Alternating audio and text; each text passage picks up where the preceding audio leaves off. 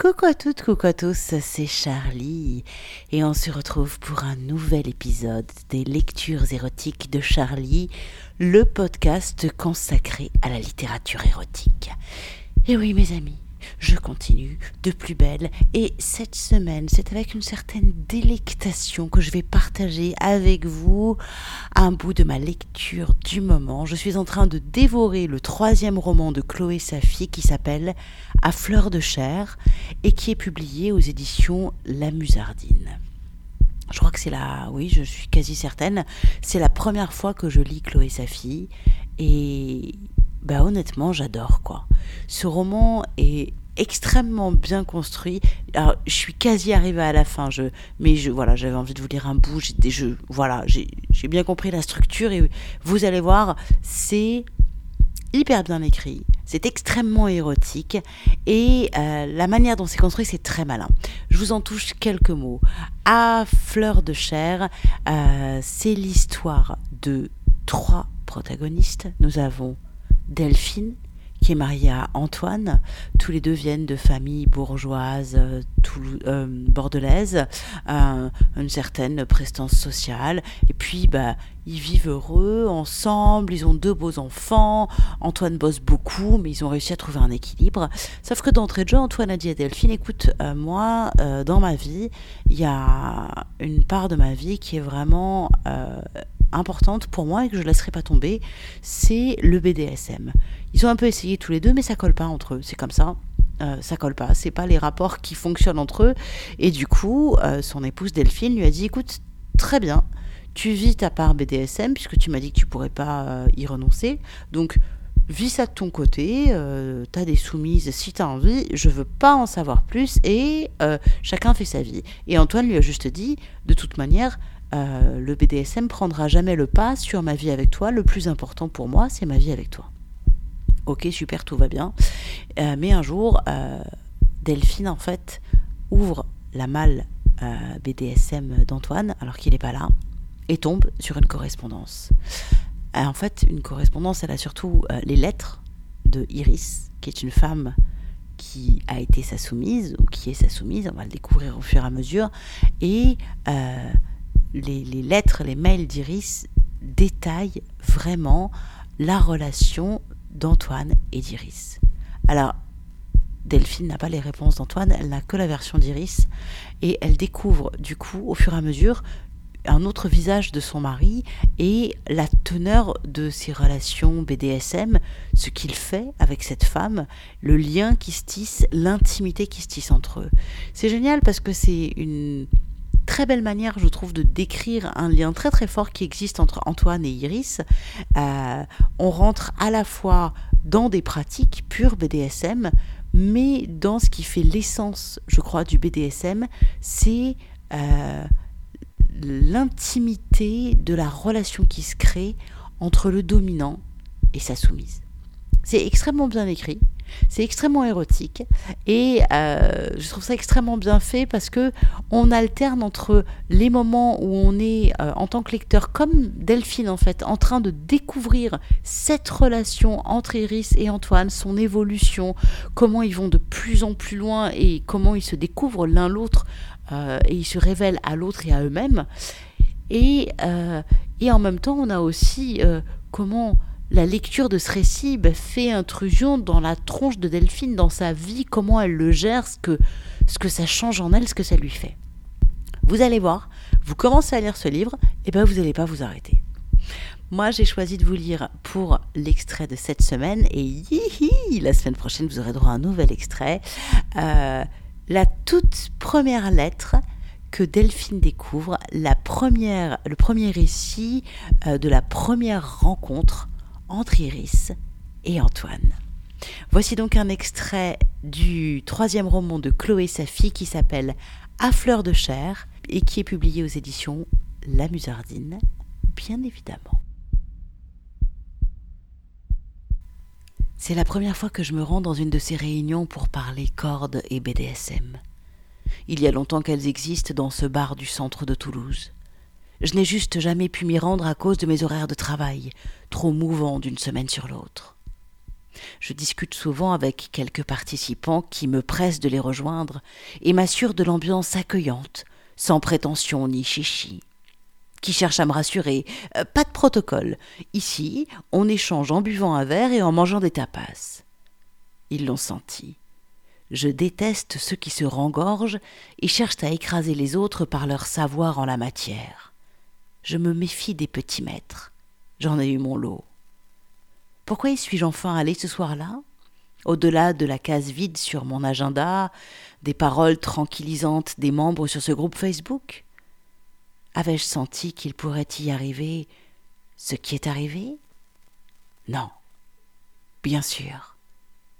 C'est précisément quand on ne cherche plus rien que ce rien se matérialise et peut devenir tout. J'ai poussé la porte de ce bar en tenue sobre, mais étudiée petite robe noire, veste de cuir, bottines, un soupçon de maquillage, quelques gouttes de like this au creux du cou et des poignets. Je repère au bout d'un moment ce groupe dans l'arrière-salle. Je leur adresse un signe de loin. Ils comprennent vite pourquoi je suis là.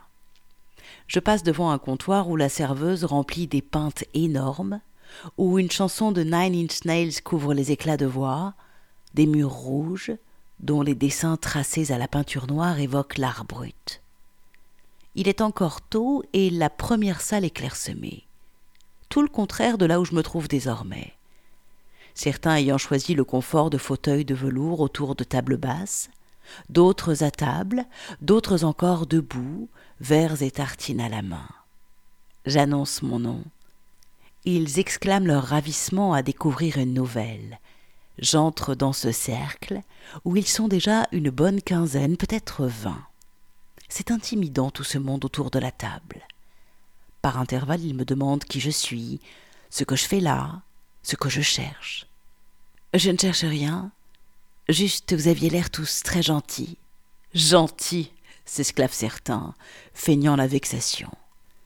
Je commande un verre de vin, picore du pain et du fromage tout était en place pour une bonne soirée entre gens agréables. Un simple after-work, peut-être plus relevé que les autres dans le choix des discussions. Et puis, vers 21h30, il passe la porte. Qu'est-ce qui a fait que je l'ai repéré tout de suite?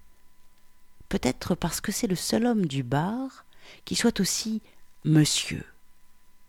Parce qu'il est habillé avec goût une élégance presque déplacée dans cet endroit qui n'a rien d'un bar à cocktail.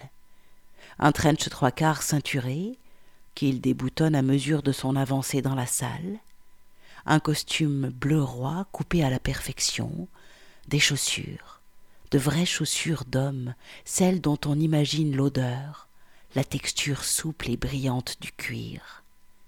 Une allure classique, de cette race d'hommes bruns et barbus, dont l'assurance et la beauté jettent des arcs et des entrelacs invisibles de vibrations en évoluant dans la foule. M'a-t-il vu tout de suite? Moi, je l'ai vu tout de suite, de loin. Et de près, je crois que c'était pire. La plupart ont l'air de le connaître. Il salue à la cantonade sans embrasser personne, se sent chez lui de toute évidence. Je ne vois plus les autres. Mon champ de vision se rétrécit pour ne plus voir que lui sa musculature que je devine longue et nerveuse quand il ôte sa veste, sa cravate, et remonte ses manches de chemise à la saignée du bras. Je discute avec une fille qui vient ici depuis longtemps. Nous nous sommes déplacés dans un de ces petits canapés qui se font face, autour d'une table basse. Elle a à cœur de me mettre à l'aise, bavarde avec aisance, et se méprend sur mon stress, qui n'est causé que par le ricochet de regard que je pose sur lui par intermittence. Il se promène entre les membres du groupe, sa bière à la main. Du coin de l'œil, je l'ai vu se rapprocher, de plus en plus, pour venir s'asseoir à côté d'elle, en face de moi. De près, je réalise combien son regard est posé, mêlé de malice et de quelque chose d'indéfinissable, le regard qui jauge et soupèse, le regard de l'homme d'affaires qu'il est, m'apprend-il. Il ne vit pas ici. Il fait la navette presque toutes les semaines depuis Bordeaux pour superviser l'antenne locale de sa boîte, vient un jour ou deux et repart. Il a 34 ans, un an de moins que moi. Il est marié, père d'un enfant. Est-ce que sa femme sait qu'il... Elle le sait. Mais elle n'est pas soumise, n'aime pas le BDSM, ne se fait pas attacher. Il vit tout cela en parallèle de cette vie convenable. Il domine depuis longtemps, depuis plus de quinze ans. Il attache depuis près de trois ans. Sa voix est calme, aux intonations parfois moqueuses, souvent interrogatives. Elle est douce, comme un pouce caressant une joue offerte. Il prend son portable et me cherche sur Facebook, me demande si c'est bien moi là qui apparaît dans son moteur de recherche après lui avoir donné mon nom. J'acquiesce en silence pendant qu'il m'ajoute. Il me parle de son goût des cordes, c'est léger, piquant. Pourtant je me sens pencher vers lui, genoux serrés, caressant mon cou, mes cheveux. Il s'est relevé dans un sourire, murmurant À plus tard, pour rejoindre d'autres groupes. J'ai eu envie de fuir, loin de lui, non parce que je ne le voulais pas, parce que je le voulais trop, pour tenter de comprendre ce qui me tordait le ventre et tétanisait mes muscles. En fait, je le savais très bien. Nous n'échangeons que des regards, curieux, avides, équivoques, clairs. Je m'enfuis vers vingt-trois heures, en ayant parlé avec presque tout le monde, tout en ne me souvenant de personne. Je bafouille un au revoir collectif ponctué d'un signe de la main. Je n'ose plus l'approcher. Je travaille tôt demain, je pars. Le lendemain, il me demande mon mail, mon numéro de téléphone. C'est à la fois rapide et réconfortant. Une conversation courtoise qui apparaît comme un test. Avec patience, il égrène ses attentes, son attrait de la domination qui contraint, fouille le mental, fait sauter les verrous, brise les résistances. Je connais tout cela. Du moins je crois connaître, parce que jusqu'à maintenant je me suis senti giflé par tout cela. Toute idée d'humiliation, de collier, de laisse, d'objectification m'a laissé incomplète, triste, vidée. C'est le moment où je devrais fuir. Fuir? Allons donc. Il entre dans mon esprit avec tant de charme, de tranquillité, de confiance que loin de fuir, je tends vers lui plus encore. Je le relis. Ce que tu oses nommer amour, c'est ce que j'appelle la complicité que je recherche. Je veux une entente profonde, dont les limites sont repoussées petit à petit. Donc du suivi. Je veux un cadre, une contrainte, mais libertaire. Que tu sois libre en dehors de nos moments ou de moments dont je décide, si nous ne sommes pas ensemble physiquement. Que tu puisses t'épanouir par notre relation, tout comme moi, mais que l'on ne s'y enferme pas. Mais j'aime pouvoir intervenir, te faire quelques petits challenges. J'aime l'idée que tu sois totalement libre, mais que j'occupe une petite partie de ton esprit quand même.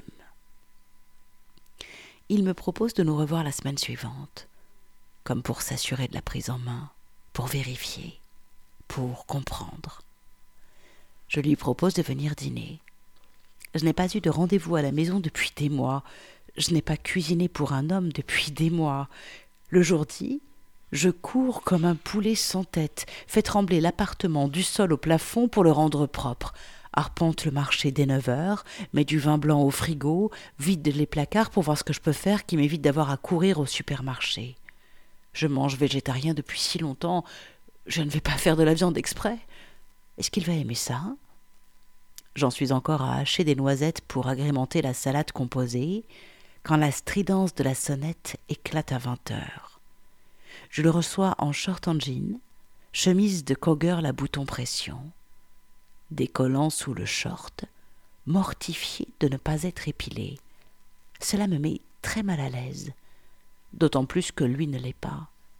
Quand il l'a su, je l'ai senti jubilé de jouer avec cette gêne qui rampe le long de mes jambes, cette peur d'être inspecté sous toutes les coutures. Est-ce qu'il va m'aimer quand je n'aurai plus aucun rempart de tissu? Quand je lui ouvre la porte, il m'embrasse sur les deux joues, tout en tenant une boîte de pâtissier rose vif. Il dépose ses affaires sur le canapé, le trench, sa sacoche de travail. Il tourne dans l'appartement, observe, me parle, courtois, si courtois, avant de s'approcher. Il murmure Tu voulais me respirer, c'est bien ça? Vas-y, dit-il en me tenant d'une poigne ferme. Dans son cou l'odeur d'un parfum cher et racé. Très vite, en me tenant par les cheveux, il me ramène à son visage, tout près de sa bouche, de son souffle, tout en arrêtant la velléité d'un baiser. En silence, il déboutonne et retire mon short, baisse mon collant et mon string à mi-cuisse et me laisse comme ça. Penche-toi sur le plan de travail. J'obéis. Il s'assoit alors dans le canapé, prenant le temps de poser son regard dans ma direction. Tu ressens quoi là? C'est inconfortable et un peu humiliant, mais encore, cherche plus loin. Plus loin? Lui avouer que je suis fiévreuse de le sentir me perforer ainsi de la rétine? Oui, avouez ça. Termine de préparer maintenant. Redresse-toi, mais reste avec ton collant baissé. Il reprend alors le fil de la conversation, cette conversation affable, laissant croire que ma chatte et mon cul exposés et mes déplacements devenus plus inconfortables ne l'intéressent pas. Et puis il s'interrompt pour s'approcher de moi. Il a les pupilles dilatées au point de faire disparaître ses iris. Je vais y tomber, comme dans un puits sans fond. Tu as terminé? Je me doutais que nous n'allions pas dîner tout de suite, mais quand il sort un petit paquet de cordes de sa sacoche, j'en ai la certitude.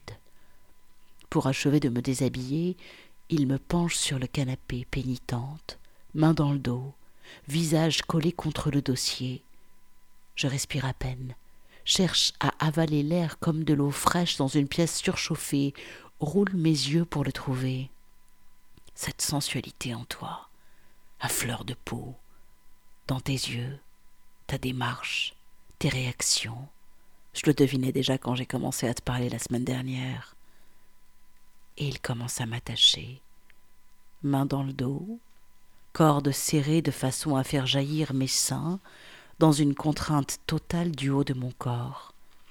Il m'emmène jusqu'à la rambarde de l'escalier qui mène à la mezzanine, ramène ma jambe droite pliée sous ma cuisse et la ligote, m'obligeant alors à tenir sur un pied, petit flamant rose en attente. Où caches-tu ta cravache? Je lui indique la chambre dans un murmure, le placard dont il faut ouvrir les portes pour retrouver cet instrument redoutable. Ce n'est pas n'importe quelle cravache.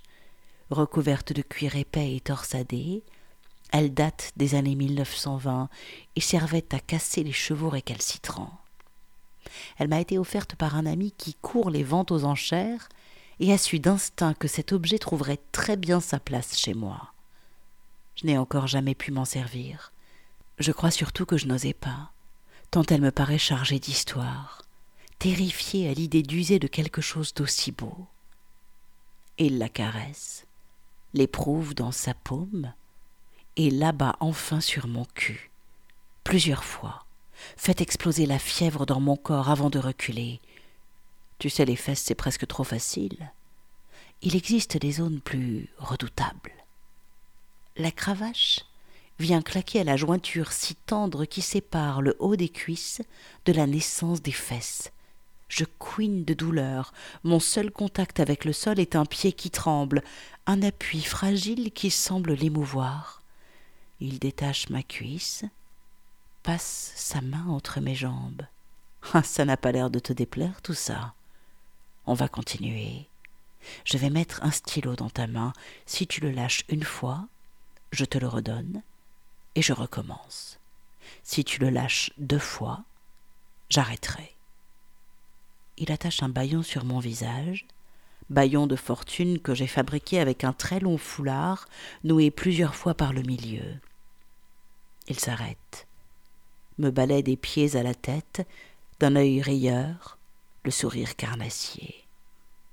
Tu sais pourquoi je jubile Parce que c'est exactement l'image que j'avais en tête mercredi, quand tu me parlais de manière presque prude dans ta petite robe noire. C'est exactement comme ça que je voulais te contraindre. Il m'oblige à me cambrer, me pencher très bas, cuisses très écartées.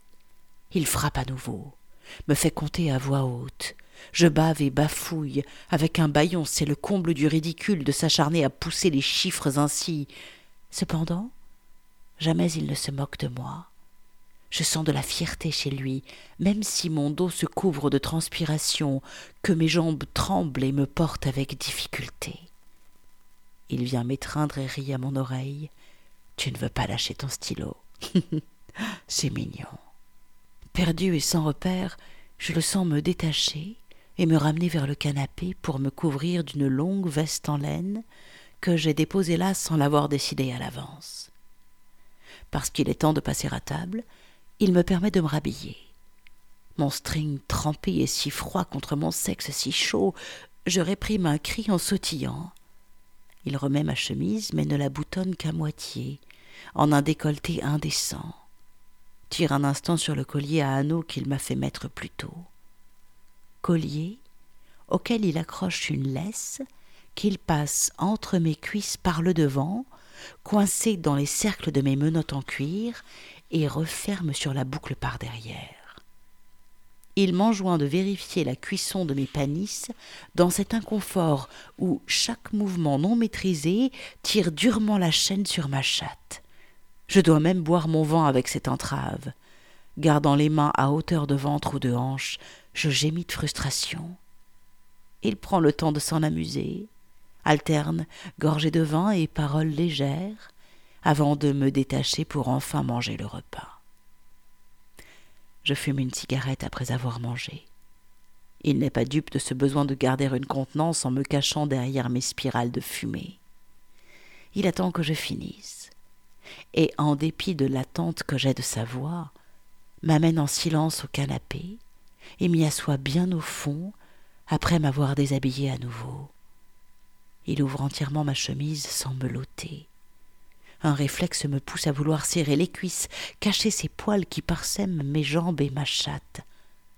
Il paraît ne rien voir de cela et n'avoir conscience que d'une chose cette gêne rougissante qui me remplit comme une huile se répand au sol, pour jouir avec en silence.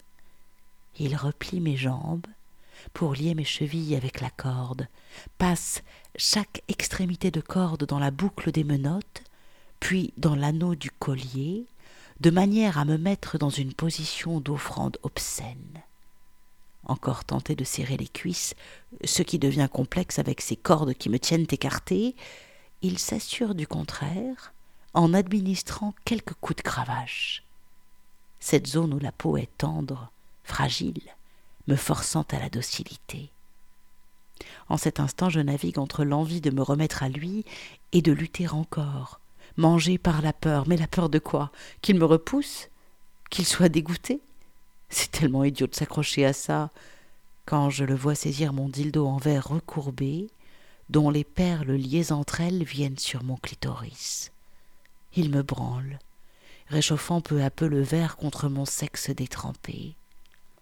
Il me regarde par-dessus ma cuisse relevée, revient à ma chatte, sans relâche, empêchant toute fuite du regard. Il est si précis, constant dans son approche, que peu à peu le message s'inverse dans mon cerveau. Je fais abstraction de ma position indécente, de mon sexe et mes jambes mal épilées. Peut-être aussi parce qu'il me caresse non pas aussi bien que moi-même, mais mieux que moi-même, sans brutalité, lentement, ferme, sans me lâcher de son regard à crucifier les vierges. Il s'arrête pourtant me laissant muette d'interrogation, lâche le dildo souillé pour récupérer le baillon. Tu n'as qu'à pas être aussi belle avec. Le tissu se loge à nouveau dans ma bouche, contre ma langue.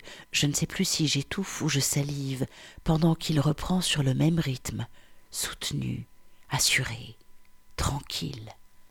Ses yeux me donnent l'impulsion, Je relâche, pars à la renverse. Le dildo quitte ma chatte et revient sur le museau du clitoris.